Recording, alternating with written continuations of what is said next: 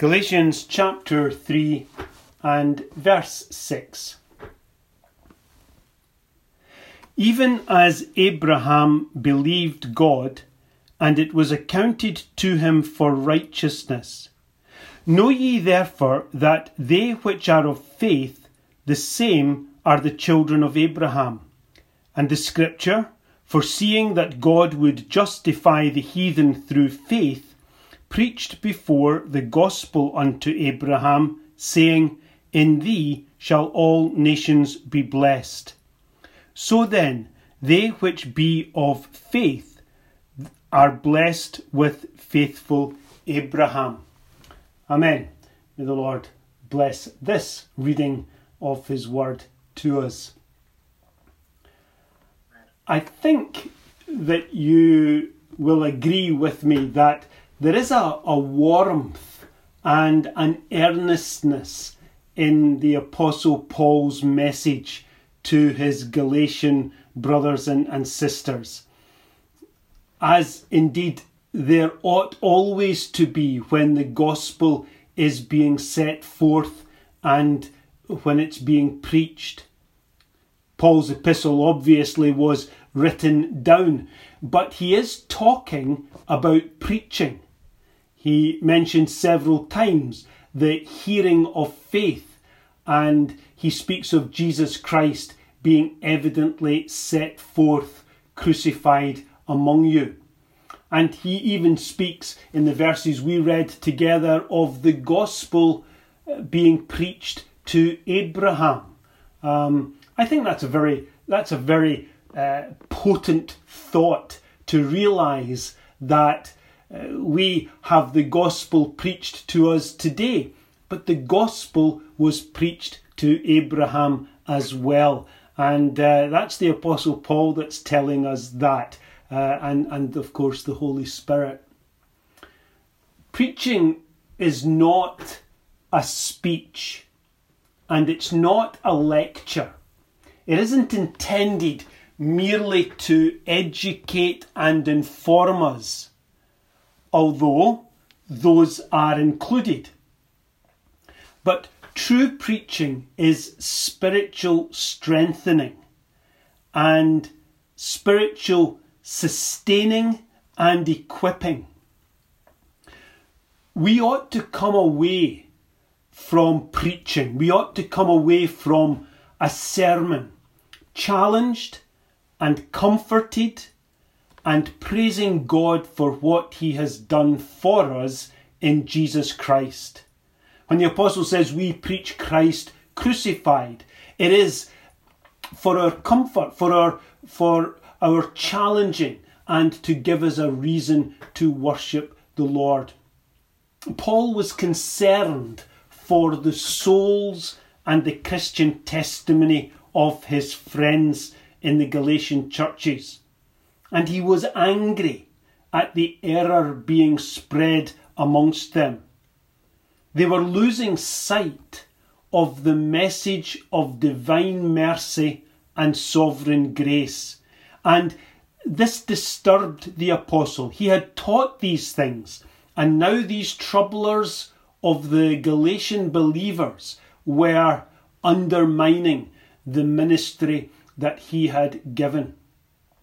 The, the Galatians knew the truth. They were believers, but they were being deceived and distracted into thinking that once they had been saved, now they should build on their conversion the righteousness of their own making once they had received the righteousness of Christ, that was as it well were just uh, putting them on a, a level uh, playing field, and now it was up to them to build their own righteousness on that foundation. They were being encouraged to fulfill the law and adopt Jewish practices to that end of making themselves holy before God. It was as though Christ had washed away their sin and now they'd build their holiness by which to earn God's pleasure and ultimately gain reward. They weren't openly denying Christ, they just didn't think that he was all that they needed. They didn't think he was enough, and the Judaizers were teaching Christ is fine as far as he goes, but there's more to serving God than trusting Christ. There's works to be done as well. And this was the error of the Judaizers amongst these Galatian brethren. So, in this chapter, the Apostle Paul first asks the Galatians whether the spiritual life that they have had come to them through the works of the law or the hearing of faith. Now, they knew that the experience of spiritual life and spiritual comfort had not come by being obedient to the law, because the Apostle Paul had preached the gospel to them. Christ had been evidently set forth, crucified amongst them. And this was the ground, this was the basis of their faith. They knew uh, that it was the gospel truth of the finished work of the Lord Jesus Christ on the cross and all that was accomplished by him there that was the beginning of their spiritual experience. So the Apostle Paul challenges them to consider if, having begun their spiritual life and experience by faith, they were now trying to advance it by works and deeds and fleshy practices, such as circumcision and legal obedience and religious rituals. And then he goes on in verse 6, the verses we've read today, to employ an example from the history, well, the history of Scripture, but the history and testimony of Abraham. And I think that this was very astute of the apostle. He is arguing here on the grounds of what he knew would be very dear to these Judaizers. These uh, Jewish um, mongrel Christians uh, boasted of Abraham as the head of the Jewish nation, and they proudly vaunted themselves as his children and heirs of the promises given to Abraham by God. However, Paul informs the Galatians, and he's confronting these Judaizers at the same time he informs the Galatians of the true facts and interpretation of Abraham's experience. And he shows how Abraham was accepted by God, deemed to be righteous before God, and was heir to God's promises, while he was still a heathen, still worshipping idols, still uncircumcised. Indeed, before there was any personal obedience to God, God showed that he had accepted Abraham.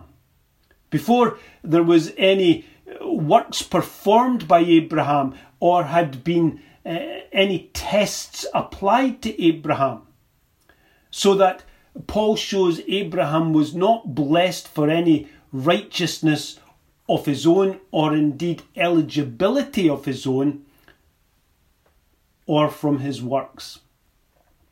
Abraham was simply spoken to by God, informed of God's plans, and appraised of the divine plan to justify and to make righteous the heathen of the world through Abraham. Or rather, through the one that would proceed from Abraham's loins and be Abraham's offspring and progeny, the, the Lord Jesus. And this revelation that was given to Abraham, this vision that he had, it meant that Abraham was told of what God had done. And this is what Paul means when he speaks about the gospel having been preached to Abraham. It was the gospel of justification, of redemption, of reconciliation, and salvation by Christ. Exactly the same gospel as we have today. And it was preached to Abraham. And Abraham was given faith to believe it. He was enabled to believe it and to trust in the promises of God to him. Abraham believed God when he learned that righteousness was not a merited reward that had to be worked for and could be won, but rather a gracious gift, eternally conceived by God, divinely secured by the Lord Jesus Christ, and freely bestowed by God the Holy Spirit. I would go so far as to say that Abraham understood the covenant of grace and peace. Paul says in verse 6 Abraham believed God, and it was accounted uh, to him for righteousness. Now, I want to make an important distinction uh, here because there's a, a rather wicked, a rather pernicious teaching around about in our churches today that men and women are made righteous by God because they believe, as if the act of believing brings righteousness. And indeed, sometimes this verse is employed despite the fact that it answers Paul's purpose beautifully in the context in which it is written, this verse is employed in order to support this free will fallacy. Let me say expressly Abraham was not accounted righteous because he believed. He was justified and made righteous by God in Christ and then he believed it to be true when informed of it. He believed it to be true when the gospel, good news of this blessed truth, was preached to him by Christ. And we learn about this in Genesis chapter 15. Now you can go back and read the end of chapter 14 and the beginning of chapter 15 at your own leisure if you like. But let me just uh, give you this opening verse of Genesis chapter 15 because we learn there that Abraham had just encountered Melchizedek, who had blessed Abraham. And then we read in verse 1 of chapter 15 after these things, that is, after the encounter with Melchizedek, the word of the Lord came unto Abraham in a vision. Okay, such an important little phrase that. The word of the Lord. What did John say? In the beginning was the word, the word was with God, and the word was God. And this is Christ. This is Christ that comes to Abraham in a vision. After these things, the word of the Lord came unto Abraham in a vision, saying, Fear not, Abraham, I am thy shield and thy exceeding great reward. Genesis 15, verse 1. Now, this person who came to Abraham was the word of the Lord. It was Jehovah, the essential word, our Lord Jesus Christ. And he tells Abraham, Fear not, Abraham, I am thy shield and thy exceeding great reward. The Lord Jesus Christ is here saying, I am your shield. I am your defender. I am your deliverer from God's wrath towards sin. And actually, knowing Christ as our shield is the only true ground for not being afraid what is it they say? Be afraid, be very afraid. If you are outside of Christ, you ought to be afraid. And it's only because the devil has blinded the eyes of men and women that they're not afraid. They're not afraid of what is contained in time, and there's not, they're not afraid of eternity. In truth, it is only when we are in Christ that that admonition, fear not, has any true significance. But the Lord said to Abraham, Fear not, I am thy shield and thy exceeding great reward. Christ is our shield and our great reward. The glory that we will have, and He will be the supplier of every blessed promise that is given to sinful men and women in the covenant of grace and peace. When Abraham heard that, when Abraham heard the word of the Lord in this vision, he believed God. He believed the Lord Jesus Christ to be his shield, as he said he was. He believed the Lord Jesus Christ to be his exceeding great reward, as he said he was.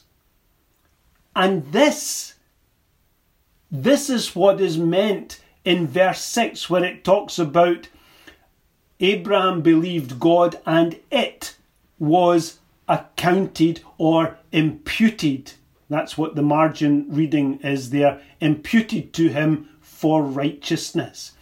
It is the thing that Christ is to us that brings our righteousness, not the believing of the revelation.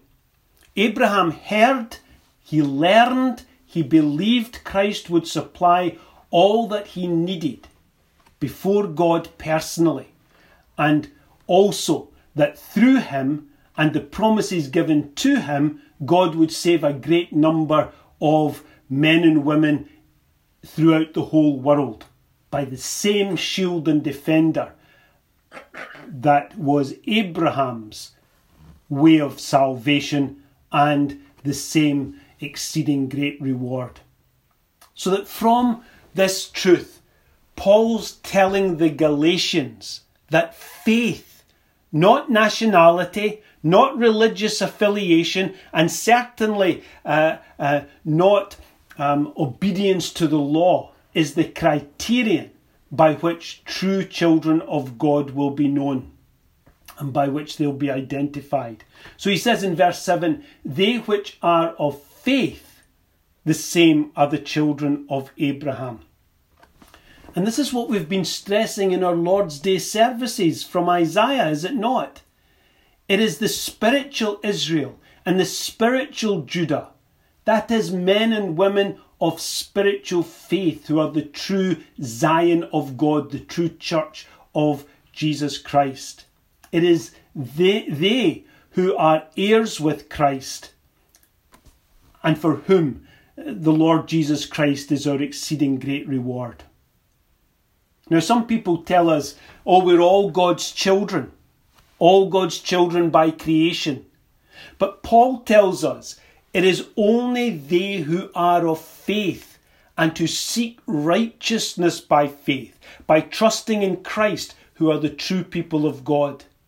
Adoption doesn't come from law obedience or by seeking justification by works. The promise of having Christ as our shield and exceeding great reward is discovered and experienced only by faith in His Word and in His promises.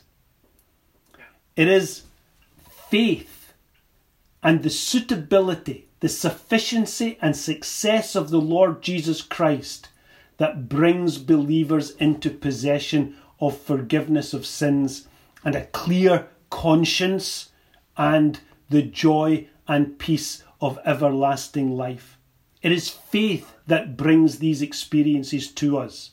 The law can supply none of these things. That was true for Abraham, and it was true for the Galatians. These Judaizers wanted to make these folks children of Abraham by subjecting them to the law as a standard of righteousness and as a means of holiness and acceptance with God. And Paul says, no, no, no, no. It is faith, trusting in the completed work of the Lord Jesus Christ alone, that brings righteousness, reconciliation, and a knowledge of sins forgiven. And just in closing, I think it's lovely to see how the apostle encompasses the Galatians in the testimony of Abraham.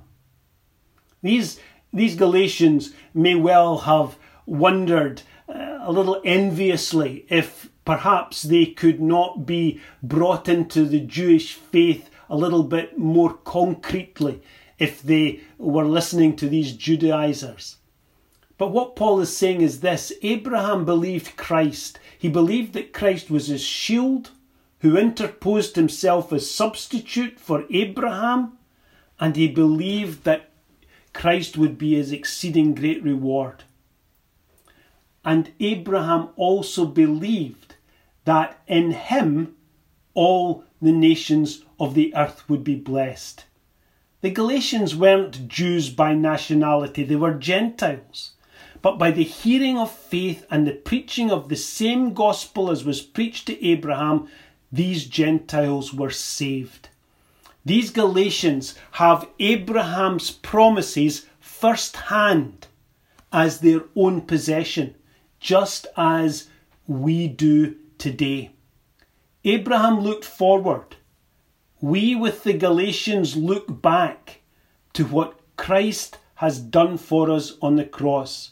And we all believe in the suitability, the sufficiency, and the success of the Lord Jesus Christ.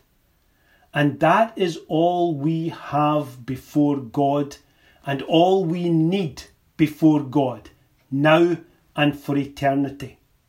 Someday, someday, perhaps soon, we shall see Abraham and Paul and our brothers and sisters from Galatia in heaven, and we shall know that we are all there experiencing Christ as our exceeding great reward by that one sacrifice of the one Saviour in whom we shall joyfully worship for eternity.